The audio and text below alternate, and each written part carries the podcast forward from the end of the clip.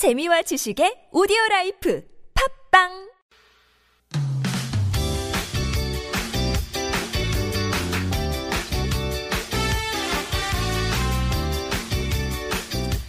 빅데이터를 통해 세상 돌아가는 이야기 살펴봅니다. 빅데이터 세상.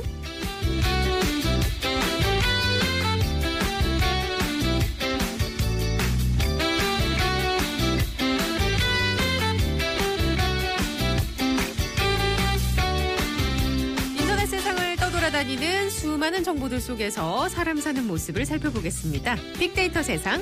오늘도 빅데이터 분석 전문 기업 타파크로스의 김용학 대표와 함께합니다. 안녕하세요. 안녕하세요. 네.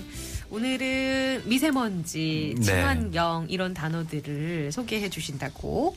어, 지금 보니까 제가 서울 미세먼지 농도가 61 마이크로그램이라서 보통 네. 때 수준이더라고요. 네. 이 오후 7시 기준으로. 바람이 불어서 그런 것 같습니다. 네. 조금 다행스러운데요. 예전 같으면 아침에 일어나면 어제 있었던 스포츠 경기의 전적을 확인하는 게 제일 먼저였는데 요즘은 대미세먼지가 어떤지 오존 농도가 어떤지를 확인하는 게 아주 제일 먼저 일이 맞아요. 되었어요. 스마트폰으로 앱 깔아가지고. 네, 맞습니다. 이게 또 우리나라 기상청에서 발표한 것뿐만 아니라 뭐 네. 일본의 기상청에서 발표한 것까지. 네. 일본 사이트도 있더라고요. 네. 어쩌다 한 번 있는 일이 아니라 매일매일 일상이 되다 보니까 이게 참 보통 여간 어, 걱정스럽고 어려운 일이 아닐 수가 없습니다. 그렇죠. 이게 진짜 실제로 뭐 비율이나 건수가 많이 늘었어요. 네, 빅데이터 조사를 해보니까 지난 4월보다 5월 달에 미세먼지 와 연관된 언급 양이 무려 300% 이상 증가했습니다. 300% 이상. 네, 그러니까 정말 폭발적으로 증가를 하게 된 것이죠. 그러니까 이게 좋은 이슈 가지고 관심도가 증가했으면 별 문제가 아니겠는데 네. 미세먼지를 또 이제 심층 분석을 해보면 뭐 답답하다, 우려된다 이런 미세먼지로 인한 건강과 연관된 어, 불안감 이런 것들이 많이 예, 보이고 있는 것이 문제지요. 이게 그리고 또 미세먼지와 더불어서 초미세먼지, 네. 황사, 오존, 그렇죠. 폭염 네. 이런 단어들이 같이 막 묶어서 나오잖아요. 맞습니다. 황사 같은 거영무야 사실 최근에 있는 일이 아니라 그렇죠. 역사책을 보면은 예전 이조 시대나 그 이전에도 기록이 이제 예, 있으니까요. 뭐 흑비 네. 같은 것들이 내렸다라는 예, 사기에 나온 것들을 보면은 찾을 수가 있는데 최근엔 여러 가지 기상 이온 때문에 이렇게 이제 뭐 대기라든지 아니면은 음. 환경과 연관된 이상 현상들이 많아진 것이죠. 네. 특별히 5월 중에 폭염특보가 내려진 거는 이번이 처음이었다고 해요. 지난 5월 20일 날 폭염특보가 나왔죠. 네네. 대개 폭염이라고 하면 7월 즈음에 매우 무더운 그렇죠. 여름날 나오는데 5월 중에 이제 폭염특보가 내려지니까 굉장히 심각한 문제가 되는 것 같습니다. 예. 그래서 요새 참 많이 듣는 말 중에 하나가 자외선 차단제 잘 바르시고요. 모자 챙기시고요. 마스크 네. 챙기시고요. 이런 얘기를 많이 듣는다는 건 그만큼 안 좋다는 얘기잖아요. 그렇습니다. 뭐 미세먼지, 초미세먼지, 오존, 오존 그러니까 잘 모르시는 분들 많을 것 같아서 잠깐 소개해드리면 저희가 산소가 보통 O2라고 네네. 얘기하잖아요. 오존은 O가 하나 더 붙어서 O3거든요. O3. 네. 근데 이 오존이 대기 중에 있는 그 태양의 유해 자외선을 흡수해주기 때문에 사실은 적정량이 있으면 굉장히 좋은데 이게 지나치게 되면 건강에 심각한 문제가 나옵니다. 불쾌한 냄새가 많이 확산되거나 아니면 호흡기 질환이나 폐질환, 피부 손상 같은 것들이 있기 때문에 이제 적정한 오존 농도가 중요한 것이죠. 그래서 최근에 오존 주의보가 이제 내려졌다 그러면 건강에 유해한 일들이 많이 벌어진다는 것이고 그래서 그런지 모르겠는데 저 개인적으로도 오존 주의보가 내려진 날은 막 눈이 따끔따끔하고 네. 막 따갑고 그렇더라고요. 그렇습니다. 근데 이건 또 마스크로도 안 된다고 하더라고요. 안 됩니다. 가스라서. 네. 미세먼지도 또 굉장히 이게 유해한 것인데 초미세먼지 같은 경우 는 네. 음. 피부를 통해 흡수돼서 이게 굉장히 그 심각한 질환을 불러일으킬 수 있거든요. 네. 최근에 이 미세먼지와 연관된 원인과 대책을 가지고 정부라든지 여러 가지 사회단체가 논의가 지금 굉장히 많이 이루어지고 있습니다. 대개 이 미세먼지 그러면 중국에서 흘러온 것이다라고만 음. 생각을 하는데 그건 좀 사실 일부분이고 우리나라에서 발생하고 있는 미세먼지의 원인들이 굉장히 심각한데 네. 최근처럼 미세먼지의 기준이 좀 나쁨 정도로 흐른다라면 어 일반 대기가 그냥 터널 속에 있는 거와 같은 정도의 수준이라고 해요. 제가 알고 있는 분이 미국에서 교편을 잡고 있는데 네. 최근에 학회 때문에 지난주에 한국을 방문하셨어요. 3일 만에 저를 만났는데 기침을 하시면서 목이 너무 답답하다고 호소를 어. 하시는 거죠. 저희는 늘 맡고 이- 있으니까 네. 좀 덜하지만 그렇지 않은 곳에서 있다 오신 분들은 예, 굉장히 예. 심각하게 느끼시는 것 같아요. 자, 그러면 인터넷상에서 이런 미세먼지와 관련된 이런 얘기들이 어떤 반응들이 연관이 돼서 네, 나타나요? 거의 대부분의 부정적인 반응인데요. 약 87%가로 높게 나타났어요. 세부적으로 살펴보면 아까 말씀드린 것처럼 답답하다, 불안하다, 우려된다, 뭐 이런 얘기들이 나왔고 네. 최근에 이 미세먼지의 원인과 연관돼서 재밌는 얘기가 나왔는데 고등어라는 생선이 지목이 되면서 이, 이거와 연관된 담론이 굉장히 크게 확산이 된 것이죠. 정말 우픈 현실이 아닐 수가 없어요. 그렇습니다. 네. 지난 23일 날 그 환경부에서 발표한 것인데요. 요리할 때 가장 많은 미세먼지를 배출하고 있는 음식이 고등어구이다. 그래서 밀폐된 주방에서 고등어구이를 자주 해 먹는 것이 이제 건강에 좋지 않다라고 네. 얘기를 하고 있죠. 이것이 그, 네. 초미세먼지 주의보 수준을 넘어선다고 얘기를 해요. 음. 그래서 3840번님이 문자를 주셨는데 정답 저희가 와이파이 퀴즈 내드렸는데 정답 고등어요. 그런데 제 생각으론 고등어뿐 아니라 모든 생선을 구울 때 미세먼지가 나오지 않을까요? 맛있고 등 푸른 몸에 좋은 고등어가 그냥 불쌍할 따름입니다. 라고 주셨는데 그러게요. 이게 꼭 고등어만 굽는다고 이게 미세먼지가 고등어에서만 나오진 않을 것 같아요. 네. 삼겹살도 마찬가지고요. 네. 계란 부침에서도 역시 같은 초미세먼지가 나옵니다. 네. 그래서 꼭 흡연을 하지 않는 주부들이 오히려 폐질환을 많이 않는 이유가 어디에 있느냐. 뭐 이런 것들을 가지고 살펴볼 수가 있었던 것이죠. 예. 자, 3840번님께 선물 드리고요. 3929번님도 고등어요. 고등어 채반에 쪄 드세요. 마늘, 파 좀 얹어서 쪄 먹으면 비린내도 덜 나고 부드러워져서 맛있습니다. 라고 주셨는데 3929번님께도 선물 보내드리겠습니다. 그 미세먼지 원인에 대한 얘기가 이제 감론을박이 있잖아요. 네. 그 중에 뜨거운 감자가 경유차가 아닐까 싶어요. 그렇습니다. 음. 그 경유차가 이제 연료 효율 때문에 또 여러 소비자들이 좋은 선택을 해서 최근에 경유차를 대부분 타고 다니는 분들이 많거든요. 네. 경유차의 시동 방식이 휘발유차하고는 좀 다릅니다. 그렇기 때문에 매연이나 질소 산화물 같은 것이 휘발유차에 비해서는 훨씬 더 많이 배출되는 네. 것이죠. 또 경유 가격이 휘발유 가격보다 싸잖아요. 그렇죠. 러니까 이제 많은 분들이 이제 경유차를 쓰시죠. 음. 어, 가격으로는 한 휘발유차 가격, 휘발유 가격에 비해서 경유 가격이 한 85% 수준 된다고 하거든요.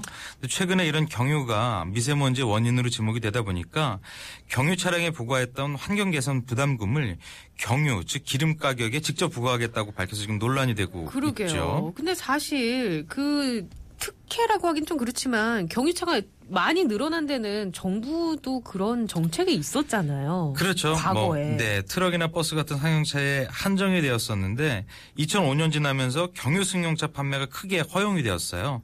경유차에 대한 규제 완화가 이루어지고 그러다 보니까 현재 전체 차량의 약 41.8%가 경유 차량입니다. 거의 절반 가까이. 네, 되잖아요. 그러니까 당연히 경유차에서 나오는 여러 가지 매연 물질들이 굉장히 많이 나, 나오게 되는 거죠. 음. 이런 것들을 뒤늦게 세금을 인상해서 그 수요를 막 겠다라는 정책이 소비자들한테 좀 비판을 받고 있는 것이죠. 그러게요. 이 경유차라는 게 뭐 승용차나 일반 일반 가정에서 쓰는 차도 있겠지만 뭐 운송업체나 농어촌 이런 서민층에서 사실 많이 쓰고 있잖아요. 그렇습니다. 그러다 보니까 이 경유값이 올라간다는 것 자체가 생계에 부담이 될 가능성이 높은데 졸속 정책보다는 정말 미세먼지를 어떻게 접근할 것인가 근본적인 대책은 없는 것인가 네. 고민을 좀 해봐야 되지 않을까 이게 싶습니다. 에너지 정책 전체하고도 좀 연관이 음. 되어 있는데요. 왜냐하면 우리나라 에너지 대부분이 전기에 의존하고 있는데 그 전기를 생산하는 것이 석유를 가지고 전기를 생산하거든요. 근데 뭐 중국 같은 경우는 대부분의 연료가 석탄 위주로 되어 있고 우리나라는 석유인데 석탄이나 석유나 다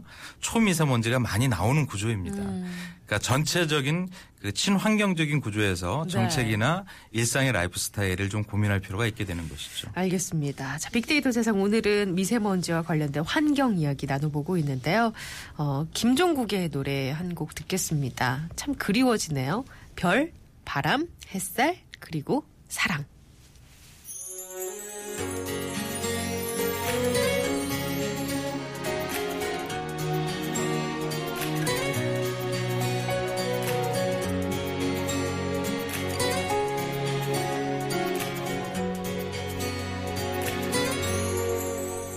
눈이 부시도록 투명한 아침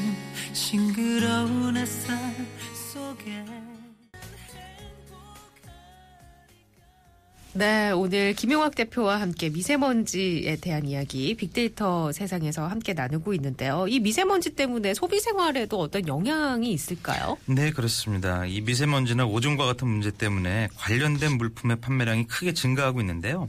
미세먼지와 건강을 같이 얘기하고 있는 담론들을 살펴보니까 네. 4월, 5월, 2개월 동안 무려 126만 건 이상의 데이터가 나오고 있습니다. 오.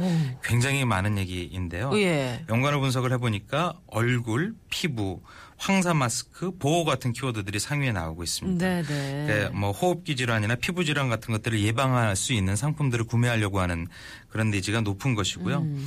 또 때이른 폭염이나 미세먼지가 같이 찾아오다 보니까 에어컨이라든지 공기청정기 등 기능이 같이 병합된 음. 이런 멀티형 에어컨 수요가 증가하고 있는 것으로 보여집니다. 네, 네, 네. 또 재밌는 것이 산소캔이라고 들어보셨어요?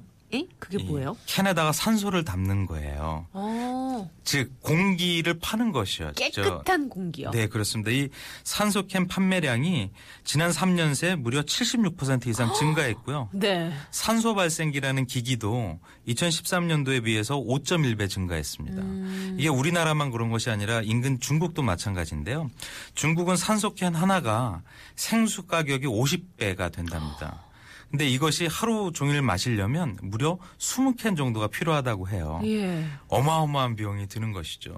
저희 아주 어렸을 때 보면 아 누가 바보같이 물을 사 먹니 그러는데 이제 사 먹는 물은 아주 일상화되었고 공기까지. 공기를 사 먹는 거는 공상과학 만화에 나왔는데 그것도 네네. 이제 현실 속에 나타나는 것이죠. 그렇네요, 진짜. 또 이제 최근에 여러 가지 화학 제품들 이런 것들이 문제가 되면서 친환경 제품에 대한 관심도 높아지고 음. 네네. 있고요. 어, 미세먼지 차단에 효과적인 식물도 있는데요.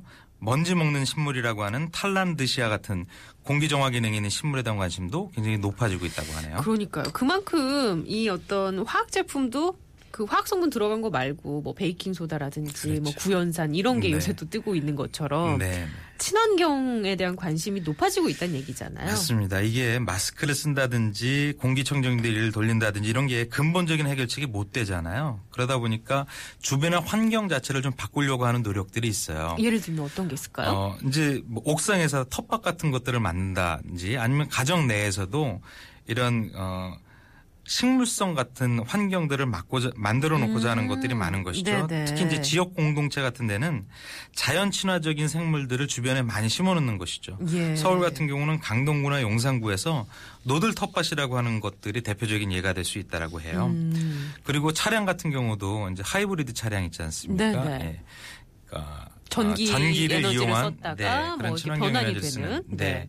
전기차에 대한 관심이 높아지는데 그 데이터를 살펴보면 2015년 4월 같은 경우에는 2만 4천 건 정도의 언급량을 보였는데 어, 2016년 4월 같은 경우에는 4만 8천 건 무려 두배 이상의 관심이 증가하고 있는 음. 걸로 보여지고 있습니다. 뭐 이게 전기차는 충전도 해야 되고 아직까지 우리나라에 그런 인프라가 제대로 있지는 않지만 그렇죠.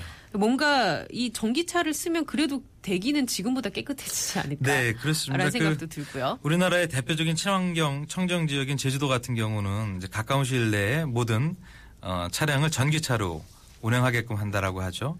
좋은 선례가 될 수 있었으면 좋겠습니다. 알겠습니다. 예. 자, 오늘 빅데이터 세상에서 환경에 대한 관심이 높아지고 있어서 미세먼지 이야기, 환경에 대한 이야기 나눠봤습니다. 오늘도 감사했어요. 예, 감사합니다. 네, 들어가세요.